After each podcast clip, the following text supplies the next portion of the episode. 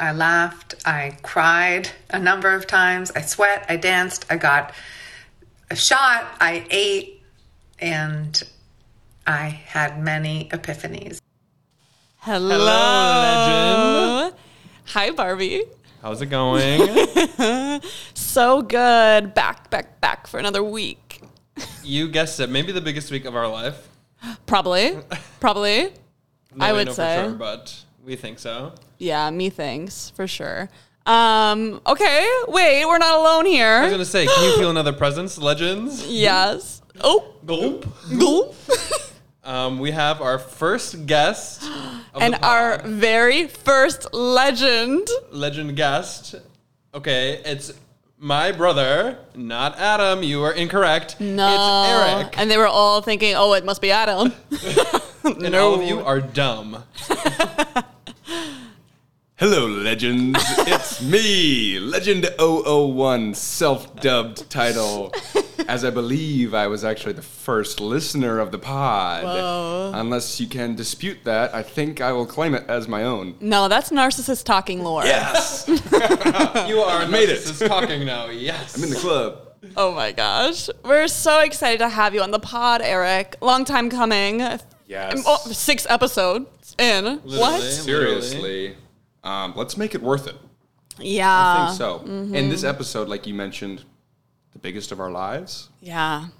Certainly. Yes, exactly. Uh-huh. This is the event that I'll be telling my children about that I hopefully don't have. And I- Sorry if you're listening, mommy loves you. oh my god. Gulp. Um, anyways, so we're talking about Barbenheimer. Doon. Exactly. Oh, and I feel like we should acknowledge the cold open. Oh yeah. In case you guys, it might have been quiet. Turn up the volume. Um, but that was Gwyneth Paltrow, and I have no idea what that was in reference to. It was a video of her talking about an experience she had, and and that's also how we felt after Yeah. last night. You guys, less than 24 hours ago. Well, I feel like I say that a lot, and we keep recording podcasts right after. Like we are right on the pulse. We are recording after a big thing and then putting it out for you guys. You're so news. welcome. You're so welcome, legends. Um, and I do have to say, last night was super fun, but the fun didn't start there, Jason. On Wednesday, we actually saw the early access Barbie blowout party. Um, and- AMC Theater. yes, shout out another legend, friend of the pod. Um, and we saw Barbie. And then on Tuesday, we saw Oppenheimer and Barbie again. So it was a cute little Barbie sandwich. Yes, exactly. Um, and then Eric joined us for the second two thirds. Yes. Yes. I was lucky enough to be selected as worthy of witnessing this event with them in person. Actually, throwback to I was gonna say. episode one when I was listener one. one. Wow. I uh, I think you guys alluded to it because cinema was back. That was the title, right? yes, and it's Let me tell you, legends. Yes, it's back. But anyway, I was listening to that in the car on the way to see Spider Verse two, which you guys were talking about. Oh my gosh. Actually, fun fact, I was in bed. I was wiped after a long day of pickleball. And I was like, I had a ticket to see the movie, and I was like, I don't have it in me to go. I can't go. And then I started listening to the podcast, and you guys single or double handedly convinced me to get out of bed in my car and go see the movie. We are changing lives. Yes, altering the course. oh my god. If god. we just change one life, it will have been worth it. yes. this is all worth it. Yes, and at some point in that podcast, you guys were talking about Barbenheimer, which was coming up. Yeah. And I, Foreshadowing. I hit pause. Actually, I don't think I hit pause on the podcast. I said, "Hey Siri, call Jason now." And um, Oh, Siri. the- and I've just triggered Siri within the room. oh, uh, Queen, go back to sleep. Shh. Oh no! Don't Stop. set anything. Stop! Stop! Should I set it? Set nothing, Siri. Oh, oh my this is God. chaotic. Okay. Hopefully that resolves Anyway, itself. Siri is a get- barb. to round out the end of this story, I asked them to purchase me a ticket to the Barbenheimer double feature whenever they purchased tickets, and so they did. Yes, and that led to yesterday, basically. Um, anyways, I think Well, we'll just give you a review of both. We're going to do a little spoiler free to give you a little teaser, but then we are going to dig into spoilers just so we can speak on everything. Mm-hmm. We'll give you warning though. Don't click away. Don't click away, legends. Stay in line. If you're in line. Okay, what should we start with? There was some debate earlier, and we didn't actually put a bow on that present. um, I think we do it in, in the order of operations that we saw it in. Wait, so you want to talk about Barbie twice? No, okay. Take No. It back. Just, the, just Bar- Okay. Oppenheimer first. Just Thursday, isolating Thursday. yes, exactly. Yes. And I, I will say that we kind of did Oppen B, Opper B, rather than Barbenheimer. Yeah, Oh yeah. say upper that. B. But I think that's the correct way to do it, having done it that way. Yes, yes. I'm you glad you brought this up because this was something I, it was on my list. Um, that is the way to do it, I would say. Just based off of timing alone, Oppenheimer is a long movie. Beast. It's Three a hours, beast. Nine. Goliath, girly. Um, yeah, no. So for sure, do Oppenheimer first if you can, and then the Barbie as a little dessert, little treat. Totally. Um, yeah, and that's actually a question that I've gotten a lot. So good thing we're setting it here on the podcast. This is the order to do it in. Okay, but also now I want to say this too. Mm-hmm. If you can, you don't have to do them both on the same day. Yeah. it's almost maybe better to not do them on the same day. But then you don't get your Barbenheimer card. That's Right. true. Right. But I just for the for the average consumer, that's kind of a lot of Right. Content. And a lot of the legends are really basic, so Absolutely destroying them. Drag them to absolute hell. exactly. Exactly. oh my gosh. Um, okay, so Jason actually sent a really silly tweet that I'm going to be reading off now. Um, for those planning on doing a Barbenheimer double, fe- double feature, a word of caution. Barbie before Oppie, your tears will be sloppy. Oppie before Barbie, you'll want to party. And I feel like that, yes, yes, that sums it up so perfectly. Thank you to the Twitter. Exactly. Um, I don't know. Should we just dive in? Do it. Do it. We've got to start somewhere. Oh, okay, here we go. Oppenheimer. What's Oppenheimer about? Does anyone want to give us some? Um, Oppenheimer is about the famed scientist J. Robert Oppenheimer, who was alive during the 20th century. Um, and he is famous for his work in quantum physics. Have I lost you guys yet? um, and then he also led the Manhattan Project, was the U.S. Um, like whatever secret project to develop the first atom bomb which if you are a person you know that was successful and that um, Successful. Oh. Oh no! the no! project was Subjectively? successful the project the object was to this is comes up not a spoiler kind of the, No, the object um, yeah. was of the was to create the bomb and then they did do that so that i'd identify that as success Okay, and I also will say that coming into the movie, I thought it was going to be very focused on the bomb. I thought we were going to be in Japan seeing the shit go down. And if you're here to see people die and burn and crisp, this is like you're not going to get a lot of that. So don't worry, because that's what I was really nervous about. oh that's okay. It's more about the process leading up to building the atomic bomb and then actually like the witch hunt that follows. And Oppenheimer basically, they're trying to decide if he is a national security threat or not. And very interesting. Yes, this is part of the story that most people, as for sure me, had not heard of the Oppenheimer story, the aftermath, because it's a really intriguing and um, complicated political drama that ensues afterwards. Um, so yeah, it, at, at some points it was tough to stick with it. Yeah. When they were interrogating him and they were all going having these back and forths with large weighty topics and they were using metaphors and I'm like, oh my god, I'm trying to tread water here and stick with the plot. Uh, But a fun challenge, I would say. Mm, If you're up for a challenge, Oppenheimer can be a challenge at times, which is kind of like one of my critiques about the movie. And like overall, I had like so much fun watching this movie. I thought it was just a blast, and I was never bored.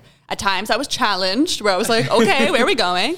Um, but one of my critiques is that because it is such a big blockbuster film, and like they didn't market it that way. Like I don't think it's Christopher Nolan wasn't doing the Barbie tour, but it kind of got looped into like this Barbie Oppenheimer thing. So now everyone's seeing Oppenheimer, as they should. I thought it was wonderful.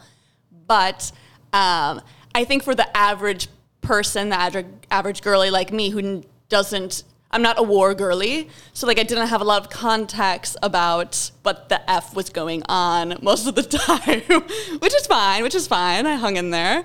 Um, but I- did leave Oppenheimer and Google what is Oppenheimer about, and then um, went from there. Yeah, no, it definitely was um, tough at times. I actually found like it's kind of hard to separate the movie into like chunks. Usually there's like a three act structure going on, um, but this sort of felt like four to five acts um, of the same length of an act of a normal movie because of the length, because it's three hours. Um, I found myself kind of towards the middle. I was like, ooh, kind of get a little fatigued. But then, like, act whatever, four and five um, was really, I felt like really engaged you. Like, Yeah. I really felt like, um, I was like, oh, wow, this is sort of a different movie almost. Like, that we're getting the plot wise. Like, it was really intriguing. Uh, more political drama versus, like, the the beginning is sort of very reflective or like introspective from Oppenheimer because he's like thinking about all these things. I guess that happens throughout because he's reconciling with obviously bringing something into the world that changed the world forever. Could destroy the world. Yeah. And something that our guy C. Nolan loves to do is jump between timelines. So this one does go back and forth between pre and post bomb dropping. Um, although they delineate that with some black and white versus color, so it is a Well, little bit yeah. easier to follow that.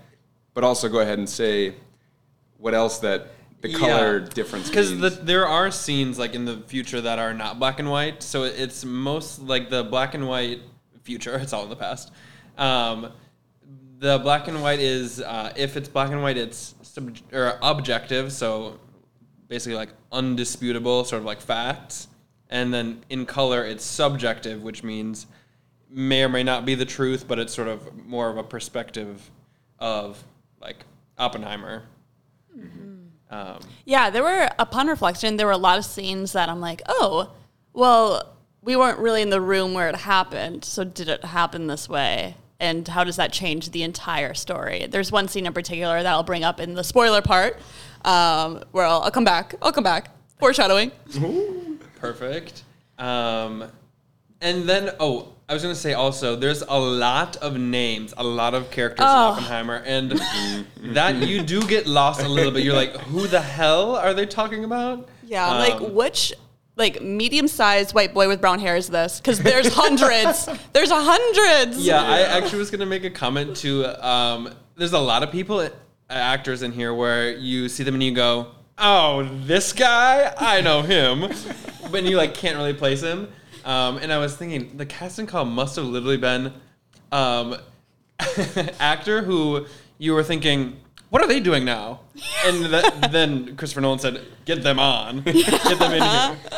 Oh my gosh, yes. Um, yeah, it, it was wonderful though. I think um, the sound was so cool. The use of sound, like there's a lot of anxiety that builds throughout the process of building a bomb. Who knew?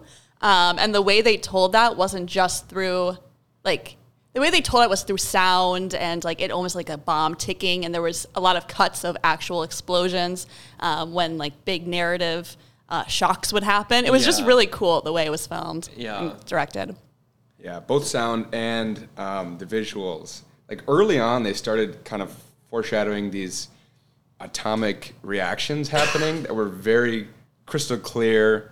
Um, stuff that Oppenheimer, I guess, was maybe dreaming about or Yeah, a little having, abstract. Yeah, having visions of, um, but visually, and of course, when the bomb goes off, it's visually amazing. yeah big boom spoiler Yeah, I really enjoyed the score a lot. I'm a huge fan of Ludwig Göransson, who did Tenet, and he also did. Well, that was with Christopher Nolan, his first time working with him. Because normally Chris Nolan goes with Hans Zimmer, but Hans Zimmer's booked and busy doing Dune. Dune, his uh, biggest Dune. That should be a soundbite. Um, which is what Hans Zimmer like. He was like, I need to score this movie if it ever gets made. So fair that he's working on that. Okay, whatever. yeah, we'll allow it. Hans. Um, but Ludwig, I've actually enjoyed a lot. He was my most played artist a couple years ago. Sorry to Okay. flex. um, but the score was really, really good. And I also wanted to say it is, well, at least in our theater, really loud. Loud. It was clocking in at like 95 decibels because I was checking. and just so you know, I wrote down my little fact um, about That's sound. so Jason. um, because uh, what do I say?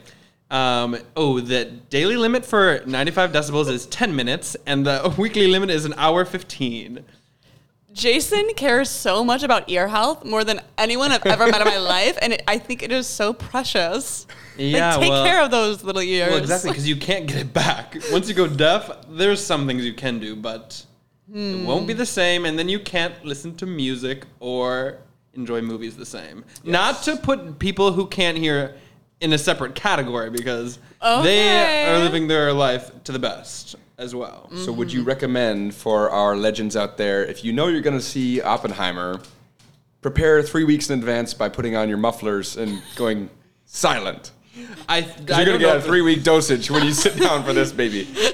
I don't know if it works that way, but I will say Okay. do not wear earplugs because you will not understand any of the dialogue. Yeah, the dialogue, I thought, like sound wise, especially at the beginning, I was like, okay, what is Robert Downey Jr. talking about? Yeah, that's been Speak a, up. a critique of Christopher Nolan for his past couple movies is people are like, what the hell? We can't hear it and we can't understand the dialogue because it's un- layered underneath all this. Okay, us on this podcast.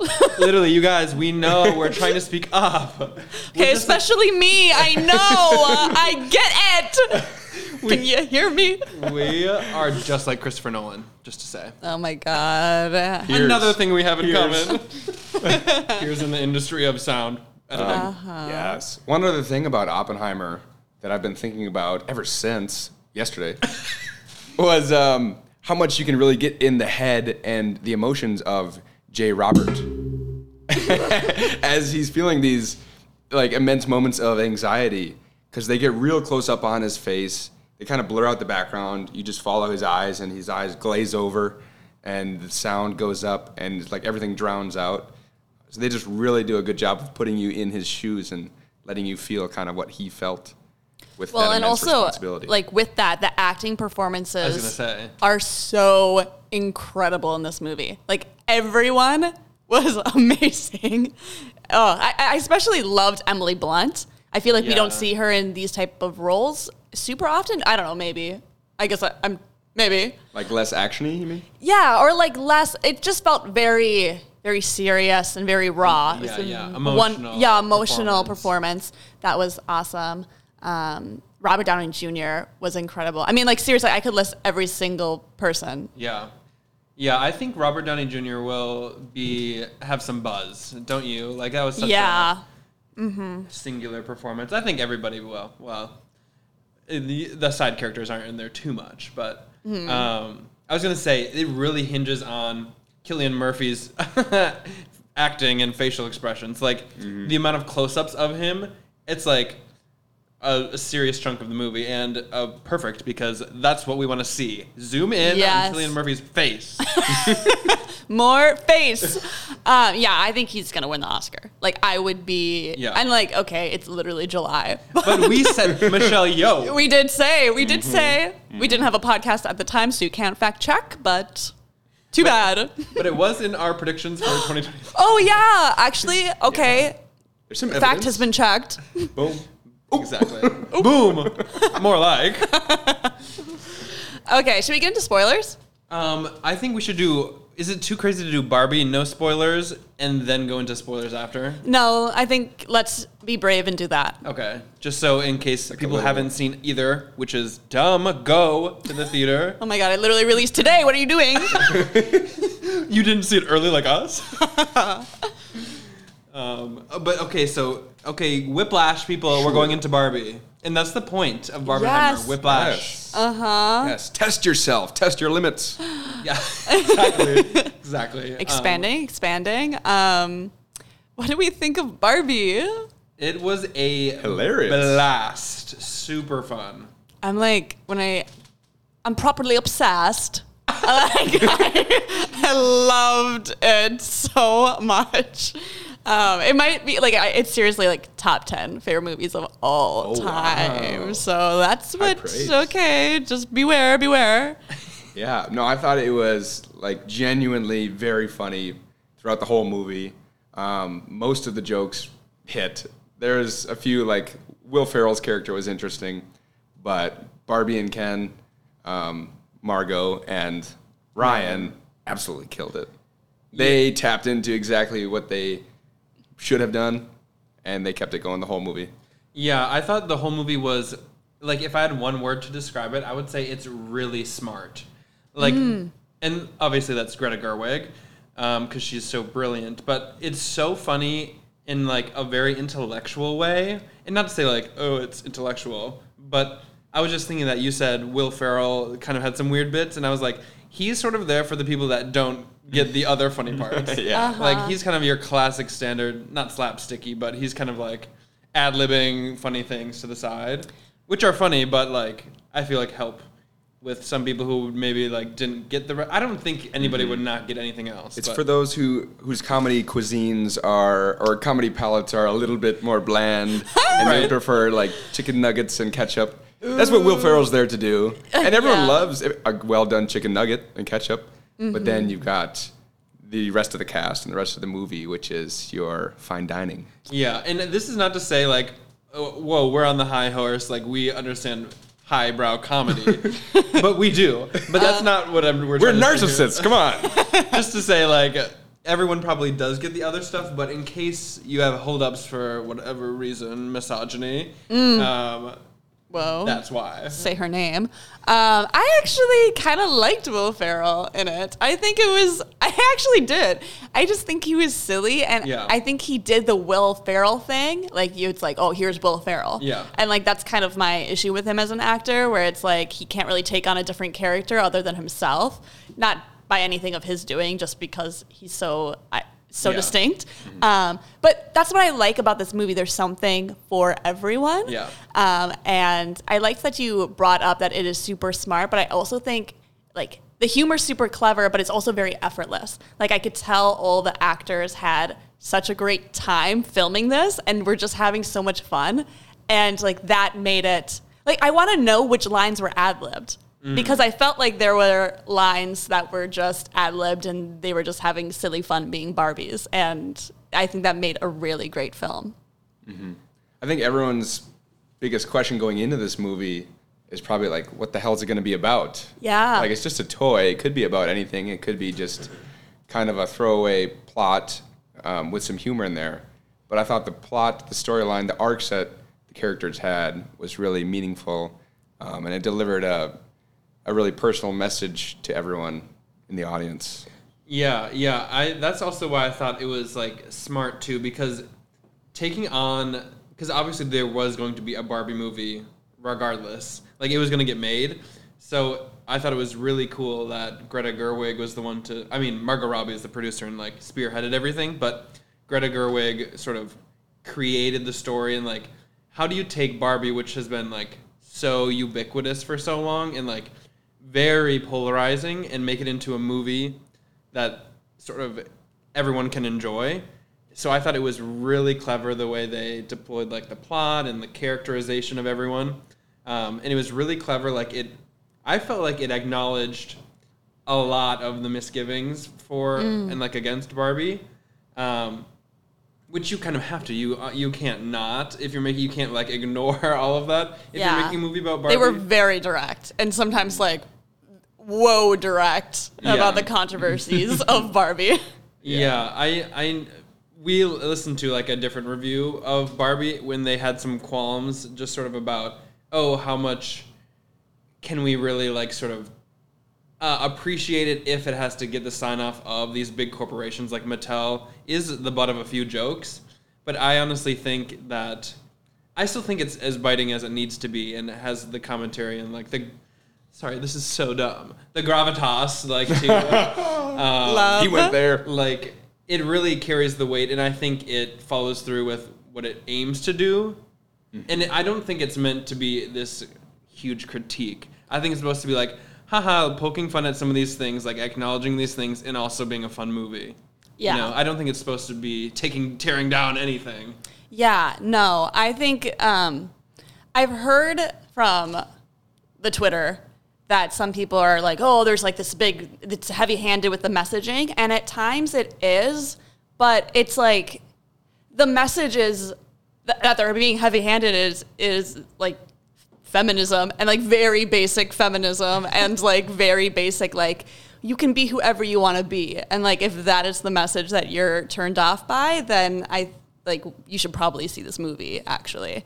Um, and like going off of that podcast is a podcast we've referenced in a couple other episodes, the Pop Culture Happy Hour, and like they were going in about the relationship between capitalism in this movie, and I was just so confused because I think like capitalism and perfectionism really go hand in ha- hand, and capitalism thrives off of perfectionism. And this is a movie about tearing down perfectionism, especially for being a woman.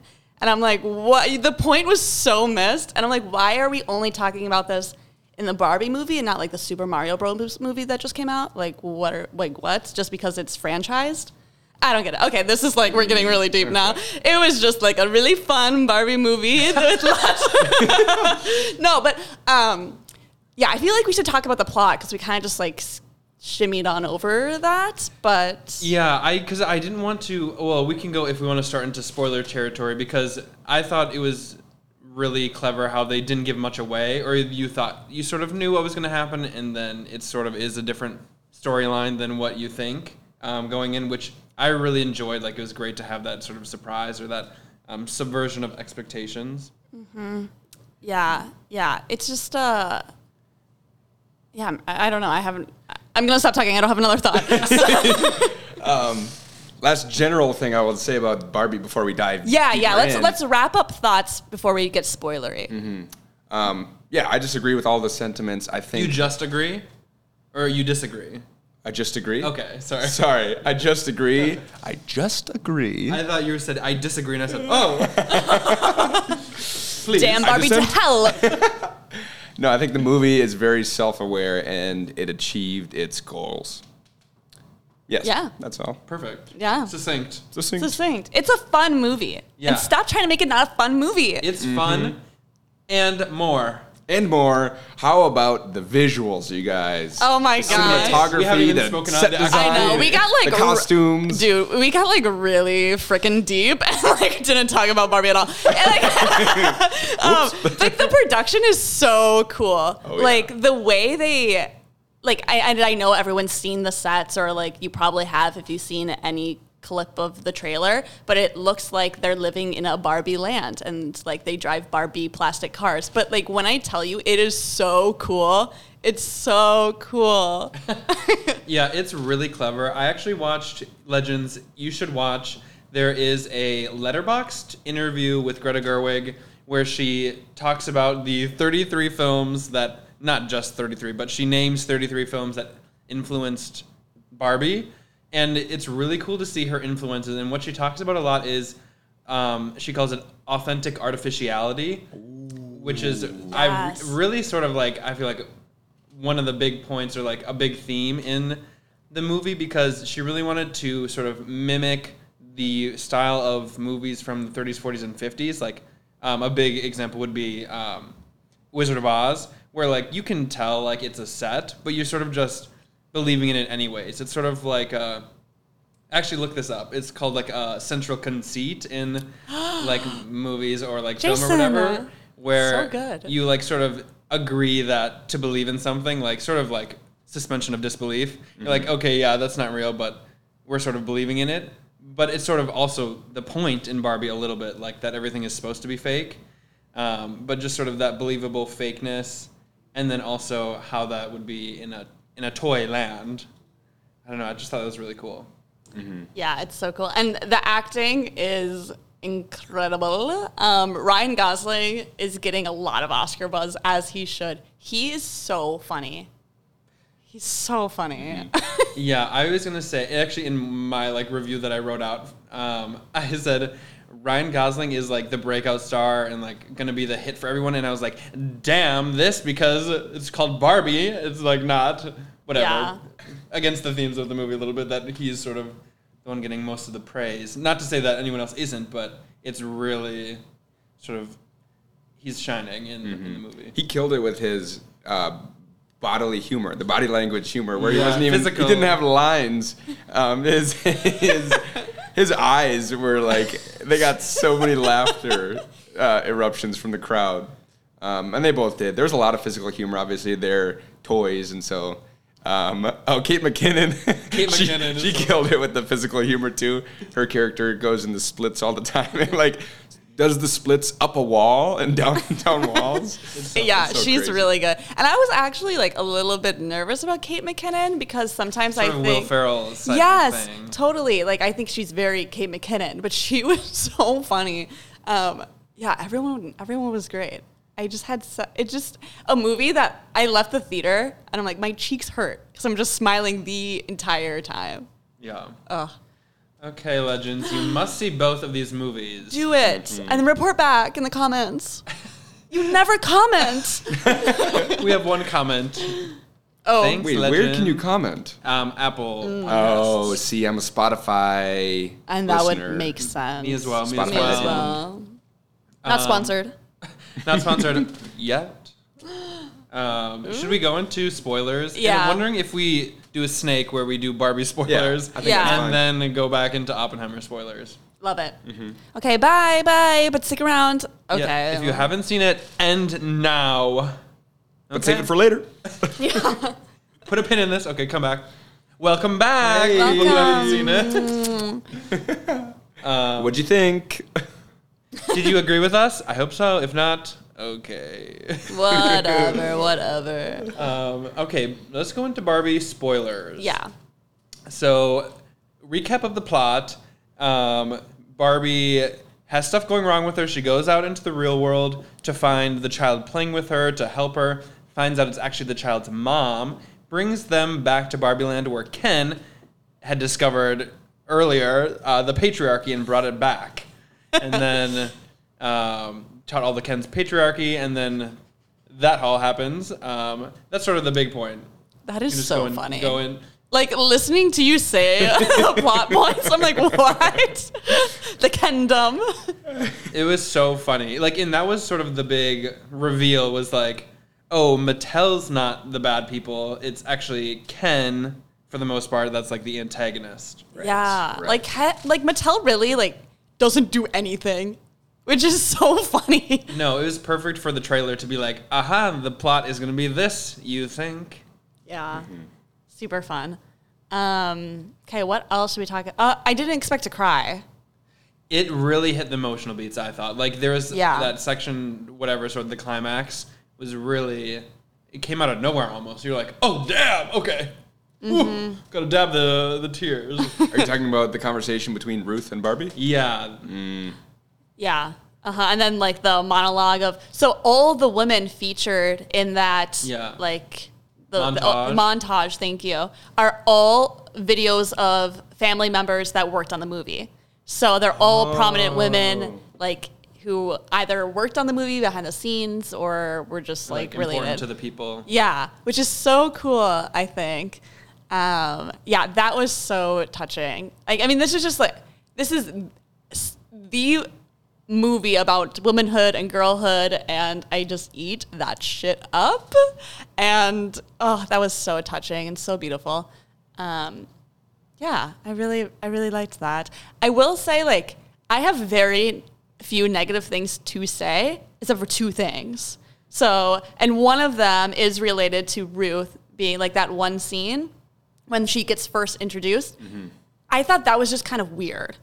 Like, that was the only part in the movie where I was like, oh, what's happening? Like, suddenly you're in like this like dreamscape where you're sitting down having tea with someone and like, I'm Ruth.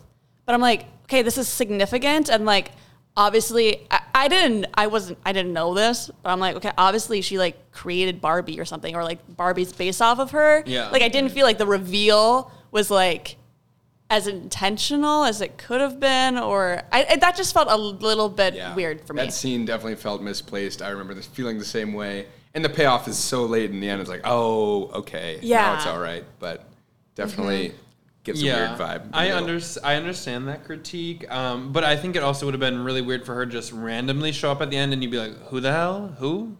Like if she just showed up Right. random, like it made sense that, oh yeah, we recognize her, but Uh-huh. I don't know if there's a, be- there probably could have been a better way to do that. Yeah. And, but when she does show up, I like that they poke fun at her, where they're like, I have tax evasion and blah, blah, like a double Yeah. mastectomy, I think is the line, where I'm like, okay, it's weird. I love it. Which is, yeah, the, the entire, how I would sum up Barbie weird, but I like it. Yeah. Um, what was your other point? Was your other point the, um, America Ferrera's speech or no? Um, that's a that's a contentious point. I feel That's like, a for lot contentious point. Um, and no, though I that wasn't the one I was thinking of, though I could comment on that. Um, actually, this is. I think I would have the same thing for the same comment for both Boppenhei- Barbie and Oppenheimer, whereas like they didn't invest in the side characters enough to like have big payoffs. Like I wish, you know how like Alan is supposedly Ken's best friend, but like we don't see them interact at all throughout the movie. And so when it's like, oh, poor Alan is like like that I I just felt like, okay, what? What's happening here other than just Michael Cera being Michael Cera, which is delightful. And I loved that. And like, we shouldn't take Alan away from the movie, but we just need like one more scene to like flesh things out. Um, yeah, I just thought that was it. He was a fun surprise. I'm glad to see he's getting some work doing the same thing. Yeah. I And how about Midge? Midge. yeah, similar, Midge. similar character. Emerald, F- what's Pharrell? What's her name? Uh, damn. She, America, America Ferrera? That's that's the main. Oh, mom. oh, But oh. Emerald Fennell, she she Is directed um Pretty Young, Pretty. Pretty in Pink? No, it's the one that just came out and she's like a, she kills people. Promising Young Woman. Spoiler alert for that movie. Nope. um, but that. Oh, anyway, so she's like really like a talented uh, person, and she's just kind of in the background as Midge. oh, I didn't know kinda that. funny. That's so funny. Um, and then Did you guys know Dua Lipa was in this movie? Yes. yeah, did you, wait, did I you not? did. No, no. I don't even recall which Barbie she was, but I was scrolling through IMDb today, which is hilarious She's the for this movie. mermaid. Oh, okay. Well, actually, there's like mermaids, and she comes up with different wigs altogether. Oh, There's a couple. gotcha.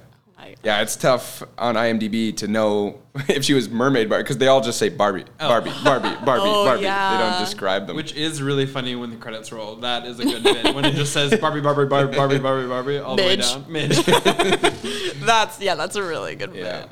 Um, okay, Jason, what did you think of the monologue? the monologue, I thought, I thought it was fine-ish. Like it was great to have it in there. That's perfect. I do think it did feel slightly like okay, um, but also not for me to say. Like I think it's fine in there. Maybe it was a little shoehorned. It kind of was like a we're like ooh we're going there. Um, it did feel very much like uh, okay theater you better clap after this. And thank God none of no one clapped in either of our showings Oh, yeah. because um, that's one of those things where it's kind of like you're preaching to the choir here, babe. Like everyone going to see Barbie is sort of probably agrees already. Pro woman. Yeah. um, but it's been a huge like thing where people are like, okay, that was a bit much, and I think maybe it was, but also what else? I feel like it it I, it fit in the movie. Yeah, and what we're referring to, if you didn't heed our warning and just continued to listen and you'd have no idea because you didn't see the movie, um, America Ferrera goes on this monologue about like women can do this, but they can't do this. They have to be quiet, but they have to be loud, like all that type of stuff. And it goes on pretty long. Yeah. Um, I think it's fine. Like I understand why it's there, and like like I said, what I enjoy about Barbie is that there's something for everyone. And I know a lot of people who are taking their little kids to this movie. And so I'm like, okay, if I was a 12 year old girl, like that might have been my first exposure to a speech like that. Since being 12, I've heard that speech a lot. Yeah. And like, it still is, it still hits in different ways every time I hear it. Mm-hmm. But it's like, okay, I, I do think for Greta Gerwig, who like, I think her writing is so amazing. I was a little bit like, oh, like, okay, okay, okay. Sure. Yeah, it was not s- n- really anything we hadn't heard before, but uh, just because we hadn't heard it before, it doesn't mean it's still not true. Right. Then like today, A so little repetition never hurts. Yeah. Highlighting the cognitive dissonance. yeah, Um, and it, it was helpful to the plot too. Like it was a plot point because after she delivers that speech, one of the hypnotized Barbies becomes unhypnotized, and that's how they realize how they're going to save Barbie Land. So maybe the speech could have been different, but I guess they used it well. Yeah. After that. Yeah. Yeah. I oh I also thought that like it was really creative the way they also included it after. I was like, okay, this is sort of fun, and it, they're including it. It's kind of like a joke, and then there's a bunch of funny bits with like stereotypical men things like mansplaining to Uh, to the Barbies about That was a different different topics. That was so um, funny. Like, could you explain The Godfather to me, or like, could you, could you put it on, start it over, and talk through the whole thing? yeah. So funny. Would you Would you like to sit by a campfire and play your guitar at me? for four minutes, like maintaining eye contact. As someone who has gone through that before, oh, heart goes out to the barbs. so tough. Don't do that, legends. Creepy. um, yeah, wow, what a great movie. I love my life that I am living the same timeline of it, and I want to see it again.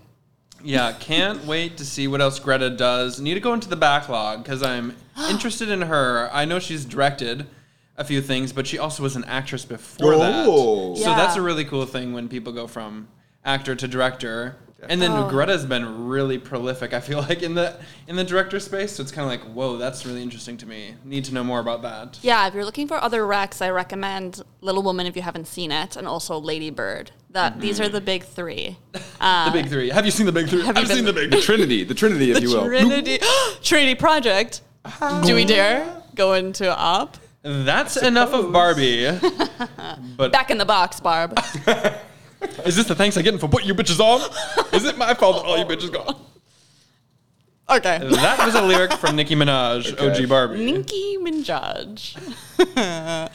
okay. Um, Oppenheimer, Oppenheimer girlies rise up. It is your time to shine. Let's go into spoilers. Okay, the bomb blows up. Yes. Mm. Thrice.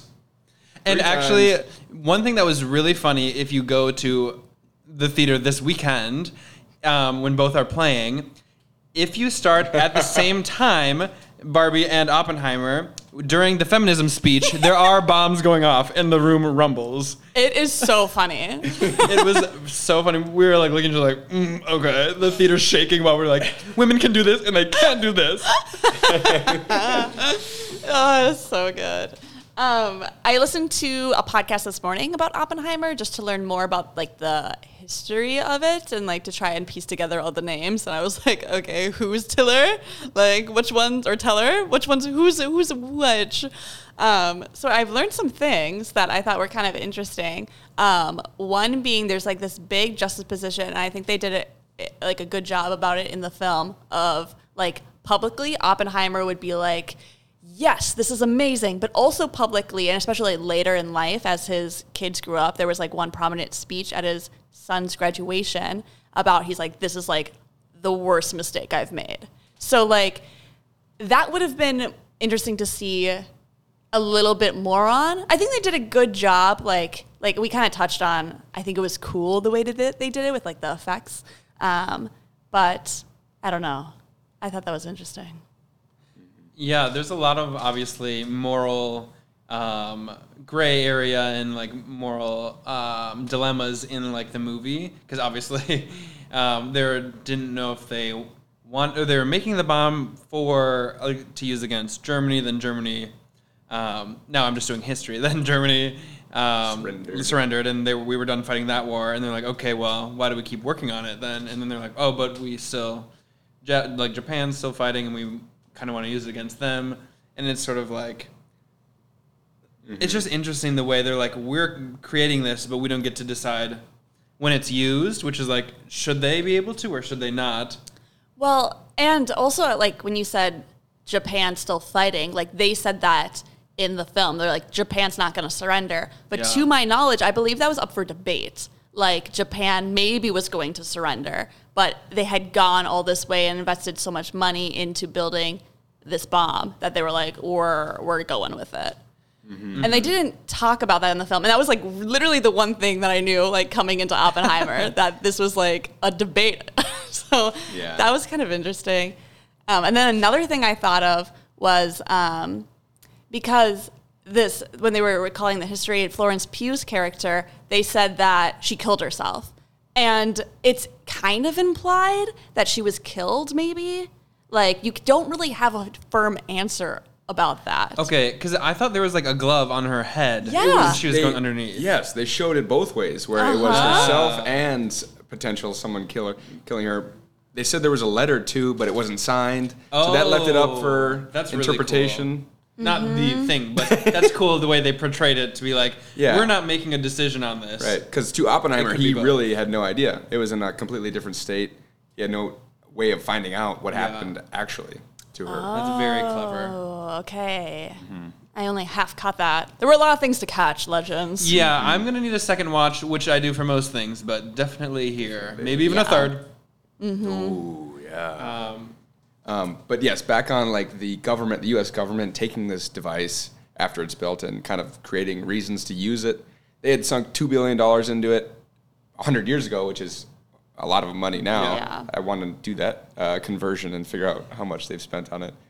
But um, yeah, I don't know where I was going with that. okay, I I had something. I'll come back with it. okay. I was gonna say, I also thought it was really interesting the way. Oh, you got it. Go ahead. Yes, it was kind of like um, the way the bomb is set off with a chain reaction that continues until it's a giant explosion. When they started building this thing, it was almost a chain reaction of okay, once we know it's possible, it's going to be used. They're going to find a way to use it no matter Yeah. what. If you build it, Yeah. the U.S. government will use it. Yeah, I also thought it was interesting, kind of that, and then also with the H bomb conversation where they were saying like, we don't want to be the ones to build it, but um, if we don't, somebody else is going to do it 1st So shouldn't we do it first? Really interesting moral dilemma there. Yeah. Is there a right answer? Well, that's up to everyone. I- yeah, I don't know. One thing I so do you think they should have included the perspe- like the Japanese perspective? That's one comment that commentary I saw online. Um, that's an interesting point. I think at three hours and nine minutes, no, there would not be enough room for that. Um, but I do think that's an, a story that should be told. Mm-hmm. Maybe not here, or but I don't. I just that's my I like my thoughts on that. Yeah. I think that there were some things that could have been cut out because the movie, though, like I was never bored and I said that. There were some things that, like, I think I kind of alluded to this. Honestly, I can't even remember if I said this. Whatever. I'm going to say it again if I already said it. Um, like, like I didn't have much context, so I do wish they had like did more basic, rudimentary, like here's the war, like here's where we are in like the grand scope of history. But I think they show did a great job of showing context of like here's how many random people there are, and a lot of the conversations and scenes in movies uh, in the movie were like, okay, well if I turn this dial three things to the left, then I'll get this equation. And it's like, why are we spending like that's like a large part of the movie where I'm like, I don't need, I don't know if every single random man needed a line.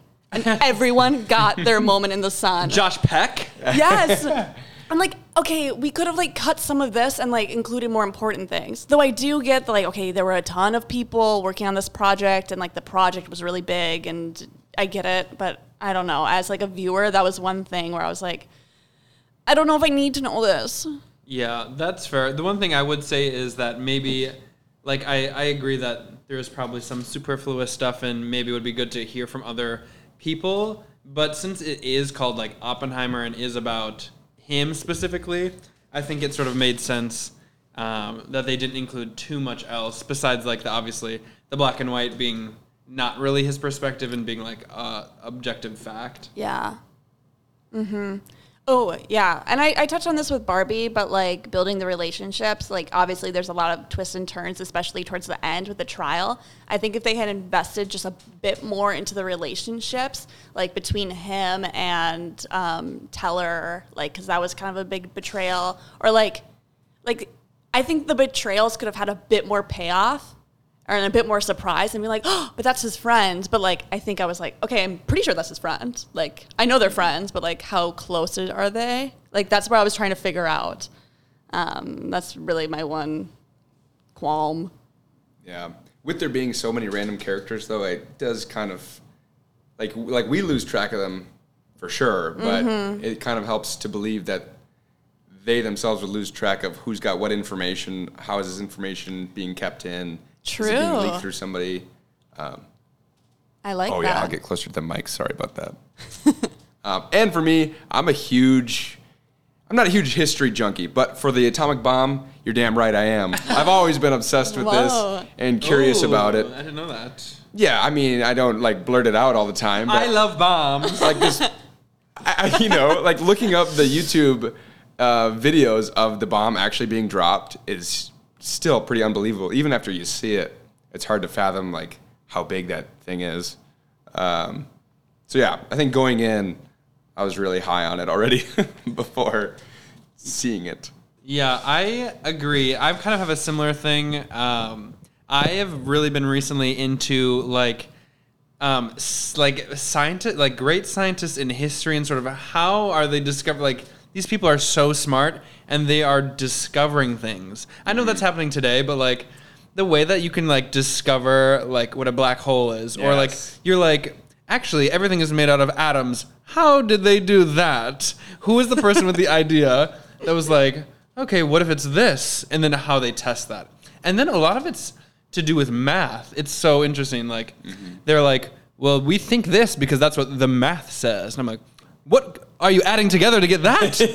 two plus two equals black hole. What numbers are you starting with? I did it. I, yeah, I agree. That was very interesting. As a math, as a math major, Please, that's speak on my, that. My background. Whoa. one, one of your three. One of my yes, one of my majors. Um, I did love seeing the chalkboard equations and knowing nothing about what any of them said. Uh, but yes, when they were saying in class in his quantum physics class, so when a star loses some of its energy and starts to collapse, what happens when it collapses all the way? And they're like, "Go do the math. Go figure out." And it's like, "Oh my god, how can you possibly do that?" And also when they're trying to calculate the odds that the testing the bomb sets fire to the atmosphere, That Yeah. was they came up with an actual percentage, which was near zero. Um, but like, how, yeah, where do you start to get those numbers? Yeah. Intellectually, it's very intriguing. Yeah, and I also really liked um, the first act. I actually was the first act was really really good. Really hooked me in, which was like him a younger sort of having these visions or like these ideas of what of sort of the future of but of the quantum realm, quantum physics. It's sort of abstract pictures and then like loud noises and sometimes like explosion like they intercut. Um, but what I really thought was cool was he him like as a person who's trying to be like a thinker, he's sort of on the forefront of thinking or whatever um, in a lot of spaces. But he's like, I'm gonna go look at see what people in the other spaces are doing. I'm gonna see what Picasso's drawing because Cubism was like very. People were like, "What the hell? He's insane." And then like Stravinsky, he was listening to. I clocked on his um, um, his record player, which is like a Russian um, composer who was very like on the cutting edge of music and sound. Like people listen. I think people like protested his when he debuted music because people were like, "That's bad," or you know whatever. So I just thought it was interesting that Oppenheimer was sort of that person, but for science. Like he was the person like coming up with the new things, and people were like, "Well, that's not how it's done before. That's that can't be right." I don't know. I just thought this was really interesting. So I loved the first act a lot. That's so fun. You two have such great interests. I am interested in. Um, I've been interested in slime lately, so that's the science that I've been into. Science rules. Science rules. Another part of the movie that I didn't think or had no clue that we were getting into was the whole communist party aspect of it. that it. was cool. There, it was a heavy theme throughout the whole thing, and of course, in that uh, time period in history, it was. But I feel like we gloss over that a lot, um, and it gets they get painted as you know, you know, bad red commies. But to see people actually at these discussions talking about wanting to unionize. wanting to stuff like that. unionize and Yeah. yeah. it was cool to get an inside look at what those meetings were like potentially back then. Yeah. yeah, that was super cool. We are just talking about history, but that's what it's about, people. um, the movie was very effective, I thought. Chris Nolan, um, a- he's had critiques in the past of not really great characterization or character work, but I thought, I mean, Oppenheimer's a real person, but I thought it worked really well. Um, and I thought it was really interesting, and I was, I don't know, I liked it a lot. It's heavy, it's long, it you got to get through it, but it's really good, and I think it really picks up towards the end too, after the bomb goes off. Which I knew this. I was like, the bomb is gonna be silent, like the main part of it. I was like, they, there's no noise they can make that would be good for everyone, or like that would everyone would be a payoff. I was like, mm. it's gonna be one of those because you've seen that before, like a big war scene or something where it's silent and it's just more effective that way. Yep. Hmm. Yeah, I didn't guess that, Legends. but then they kind of they kind of they they had me in the first half. I'm like, ooh, okay, I'm at peace. Here we go. And then boom at the end. Oh, that got me. Yeah. Oh, I also wanted to say um, there's a sound theme throughout that sort of plays when there's like intercuts of like bomb explosion exploding going off or like fire, and it's like this sort of churning or this like train sort of chugging noise. And it, uh, you sort of just think, oh, that's like the bomb or something. But then it, you find out that that's actually the people stomping their feet Oh, in the gym after like the bomb went off successfully in Japan, and they're all cheering for Oppenheimer as he's like walking to the podium. I thought that was that scene- really cool. That was like my probably my favorite scene. yeah, So cool. it's very abstract the way like it sort of looks like the bombs exploding around him in a few different scenes. That's one of them, and then also in like the interrogation or like uh, whatever like s- case room where they're looking at his file. Um, I thought that was really effective and really cool. Mm-hmm. Yeah, great ending too, and great beginning with the Prometheus comparison. Oh yeah, that's super Yeah. cool. I am become death. That's cool too. Mm-hmm. getting that tattooed tramp stamp. Okay, you can't be silent worlds. after I say that. Getting that tattoo trism. Silence. Do the crickets button. No, we don't know what the button is. We need to label these. Oh, you can't hear. That was harp. Oh, okay. That's fitting. Okay. That's fitting. um, and then the last thing I was gonna say was yes, Florence Pugh, Pugh, Florence Pugh is topless, so you will see her. Oh, she's bottomless too. we, we saw a lot of Florence Pugh. She was wonderful. Yeah. Um, yeah, I hope she got paid a lot because I just we were talking about filming that one scene where it's like a room full of like men in suits and she's just like Going. going places. and speaking of a bomb dropping, wow, Literally. um, yeah. I don't know. Do you have anything else? I'm just kind of like grasping at things to say. I'm gonna look at my notes one last time. Um, Oppenheimer, I barely know her. exactly. But um, Um, Um, I kind of said everything except for this one phrase. Cover your ears if you don't like bad words. Everyone seemed cunty at some point.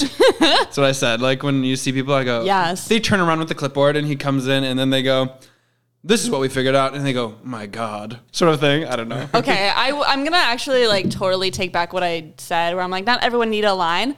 Actually, everyone having like their one line and being like, "This is my comeback," made it like they ate that line up. The line deliveries are so good. yes. they were practicing in the mirror. Literally. Oh, and um, the amount of like actors they have, like not everyone can have a line, but then they have um, Rami Malek as like who is like very good actor, like Oscar winning, and he's just there like as an awkward guy with a clipboard in like two scenes. That's so funny. I mean, he does have a big a big thing at the end, but uh, I just thought that was really funny. Yeah, that was good. That was good. Um, should we move on to our ending segment? Yeah, I think so. wait, One would you last- guys? Would oh. you guys rate the movie? Did you rate Oh. it on Letterboxd? Um, No, I I'll- I'm doing fives for both. I, I think. Yeah, Oh, yeah, Nice. yeah. What did you What did you think? Um, this will have to be my uh, comeback to Letterboxd. I'll have to re-download. I know. I, Elena too. I know. Um, but I was gonna say maybe the real bomb was the friends we made along the way. Oh, Think about that. And I will. Don't think Yeah. about the 120,000 people that died. Boom. Not to bring it to that point. Now we're gonna go on to our favorite segment of the week. Um, anything else? Just want to make sure. No. Okay, perfect. Oh, I just want to say Yeah. thanks for including me on the showings, you guys. That was really Aw. awesome. yes, no, of Happy course. you joined us. As a fellow cinephile, Woo! Yes, and we got a nice little intermission in the middle. We got some dinner at Crave. Mm, shout out, shout out. yeah, we actually have a free dessert the next time we go. Thanks. Yeah. Oh my gosh. Okay. Um, ally. Let's start with our. No, we start with our nemesis. I was gonna say, actually, I realized we should explain it every time in case we get a new listener, a new Oh, legend. true. So at the end of the podcast, we like to do a segment where we say our nemesis and our ally of the week. So nemesis, something or a person that we really don't like that's bothering us, and then an ally, something that we really like or something that um, we're enjoying currently or that we're thinking about. Uh, do you have one you want to go? Yeah, I'll go. Um, my nemesis of the week is working. I quit my job. Oh. So, but actually, like, I, I, this is the real nemesis because I now I'm poor because I'm unemployed. Well, you That's still have so two weeks tough. I still have income. weeks, but now I'm trying to be thoughtful. So I like, there's a bag that dropped, and it was like I really wanted it, and it was ninety dollars, and I was like. I can't be spending so much money all the time. And so then I had to not get the bag, and it's so cute. I'll show you after. so that's my nemesis. Okay. Me, the consequences of my actions. Um, that'll do. Once you get the job, then you can buy the bag.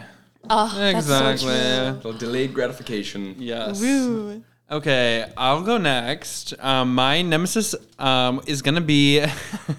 get ready, people. Um, giant Adirondack chairs. oh, my god, nice these are nemesis. so dumb. Whenever you go to a place and they're like, "We have the coolest thing to take a picture of," it's a giant Adirondack chair, and you sit in it and take a picture, and it's the same everywhere. Every place has this, and it's never interesting. First of all, Adirondack chairs are horrendous to sit in, normal sized. That's what I was going to say. I would add normal sized Adirondack. to Yeah, mini nemesis is Adirondack chairs at all. Um, but literally, and then they're like, okay, we got an idea for a tourist attraction. It's not even a tourist attraction. It's like at a maybe it is because like I feel like at well, I'm thinking specifically the most recent one was at the cabin at this bar in the middle of the woods called Shot Skis. They just had a giant Adirondack chair and and nobody really goes in it. You go in it for the picture, and I'm kind of like, what is going on? We can come up with better things to take pictures of. And Adirondack chairs are so uncomfortable. You lean so far back, you can't sit up, and they're made out of wood, which is sustainable to a point, but also uncomfortable. That's my nemesis. Okay, and That's so really sorry to interrupt, but um, I just opened up Instagram and the bag was there. Oh, the bag, the quilt. bag. I know. Well, look at Nice. it has the big bow. Okay, okay. Wait, that shirt, that plaid is part of it? yeah. So like, it has these big Oh. giant ribbons that you tie in a big bow, and there's so many cute ones. Okay, we and- can make that. Okay. Okay. Project. Maybe not me, but one. Well, I have. I got time now. you can probably spend two hundred dollars to make the same thing. but worse. Perfect. I'll just do that, but worse. Oh my god. Okay, Erik, Okay. Erik, you have something? I do. I have come with preparation. Um, so my nemesis of the week is airport security lines. A pretty obvious one, but I'll say specifically stupidly structured airport security lines. Because last week I had a very early flight on Thursday morning. I woke up at 4 a.m., got there at 4:30, and I'm thinking nobody's going to be here, right? I can. I like to. What day was this? Thursday morning. Oh. I like to chance my flights and kind of get through security and then have 10 minutes before boarding. So I'm thinking 4:30 number 4:30 it's going to be empty at terminal 2 MSP. I roll in, got my bags checked. I go upstairs to the right, you know, and I see this line goes around the outside. Then it goes down the skyway and I'm like, "Ooh, I've never seen it turn down the skyway." So I walk down there and thinking ooh, ooh, to myself. And then I get to the end of the skyway and I look left. It goes down the entire next hallway to the end of it. No. And I almost shit myself. I was like, I'm missing my flight. I've never missed a flight, but I'm missing it. Turns out I made it, by the way. I made my flight. Did you run? I didn't run. I didn't have Oh, to. phew. The line moved really quickly, and uh, it was all because they weren't using the zigzagging part near the security. They just spaced it out stupidly. So they scared the bejesus out of me. So that was what you said. Stupidly, stupidly structured. Illogically structured lines. Uh. That's my nemesis. Yeah, yeah. I guess you wouldn't run a line. What the hell am I talking about? um. Well, we're glad you made it. Yes, me too. Oh wow. and then the phew. same thing happened on the way back from Denver. I had the same time flight, but this time I saw the line and I said, "Ah, no problem. I got this." I was gonna just add, you must get TSA pre-check. it's only ninety dollars for four years. Actually, my I think gosh. it's it's might be less because it's like hundred dollars for both TSA pre-check and global entry. And it's so even if you take one flight a year, you might as well. You don't have to take your shoes off. You don't have to take your laptop out of your bag. You don't have to take out your liquids out of your bag. You just walk right through. Another ally incoming. Okay, boys love TSA pre-check. What is it about? I like It- to stand. It just you go through. I hate the stress of getting ready. You're behind. You're like you got a hundred things to think of. And first of all, you don't know what they're doing here. Do you have to take the shoes off? Do you not? You do, not know what they're doing here. do you have to use the bin for your bag? Sometimes, sometimes they yell at you if you do that. Oh, sometimes they yell at you if you oh, don't do mean. that. They're like, put everything in the bin, and sometimes they're like, no bin. I'm like, okay, wait. Can we TSA? Is there not regulations nationwide? Can't we agree? Um, oh my God, Transportation Security Agency. Um, but anyways, it's so cheap. It's so cheap. For one, pri- the price of one bag, you can get four years of TSA pre-check. I'm obsessed with this rant. Nemesis is people who don't have TSA pre-check. And I'll tell you what, I applied for it along with global entry, but I haven't had my examination yet. well, you still get TSA pre-check. Not automatically. One time, um, there was a boy that a boy. There was a man that approached me, and he was really nice. And he said that he was doing that eyeball scan thing, and he was like, "Please sign up for the eyeball scan thing. You know that they do at the airport." Yeah, what is that called? I don't Clear. know. Clear. Yeah, clear. So then I got pressured into joining Clear, but then I deleted it right away, so I didn't get charged. yeah, nice. But that was a stressful time for me. And my sister's like, Elena, we cannot be doing that. I love to bring up Lily. she Your listens. impression of Lily is perfect. It's not Bro. accurate, but it's, the energy is exactly on. Or she's like, bro, bro, please, no. Actually, okay, wait. That's actually perfect. I, I take back when I said it's not exactly accurate. That's exactly what she sounds like. she she loves the word bro, and it's so silly. Um, okay, well, I have a an ally, and I know before. So and like I want to address the sound thing. We have two mics instead of three. So like. I was like, don't worry, I won't be doing an ASMR segment. I lied. I actually will be doing another ASMR segment um, because my ally of the week is those chalk smooshing videos that I get on Reels all the time. They just know what to do when I am stressed. And I've been so stressed lately, Legends. And so let me just play a little bit for you.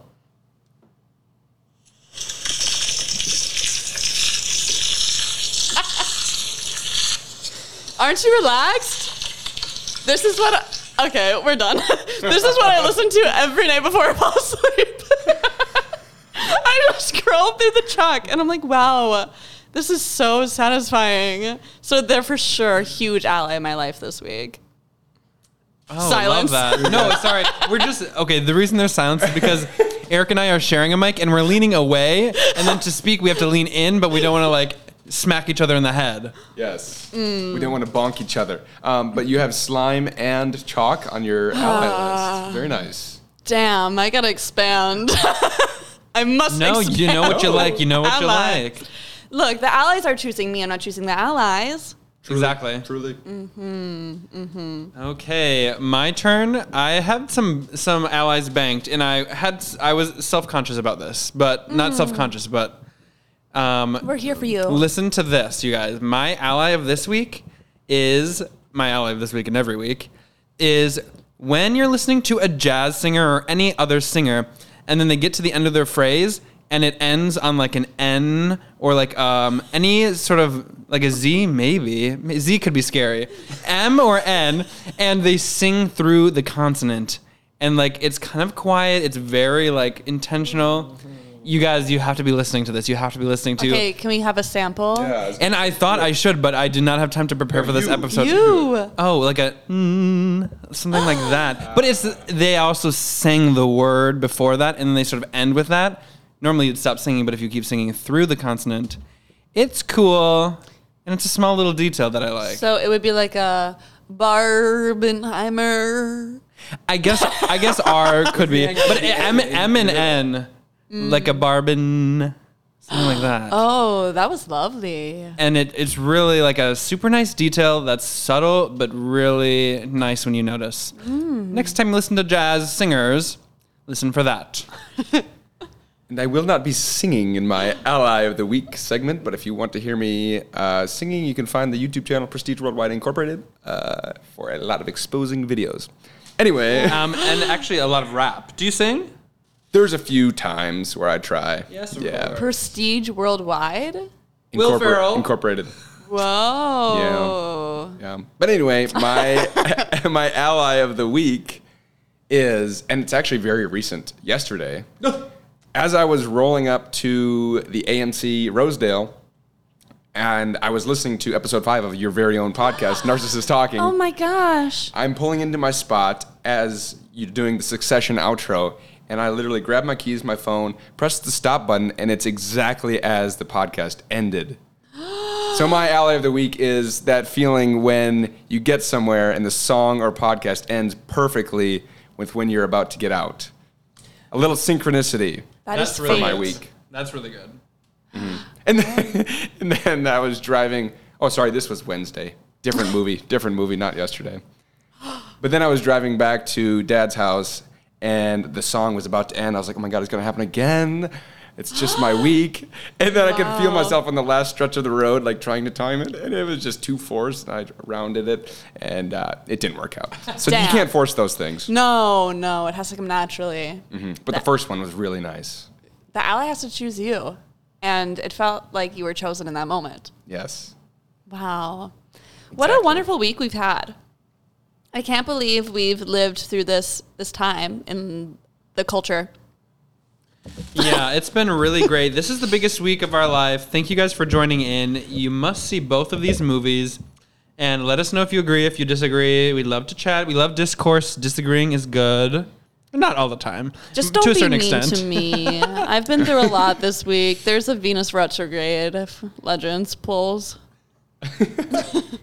Anything else you'd like to say, Erik? Thanks for joining us this week. Yes, It's been a lot of Erik, come back. Thank you. It's been an honor. Um, no, all I have to say to the legends out there is stay legendary. Oh, please. Perfect. Stop playing with them, Riot. And I'm bad like the Barbie. I'm a doll, but I still wanna party. Pink felt like I'm ready to bend. Perfect. Bye, I can't hear it. Bye.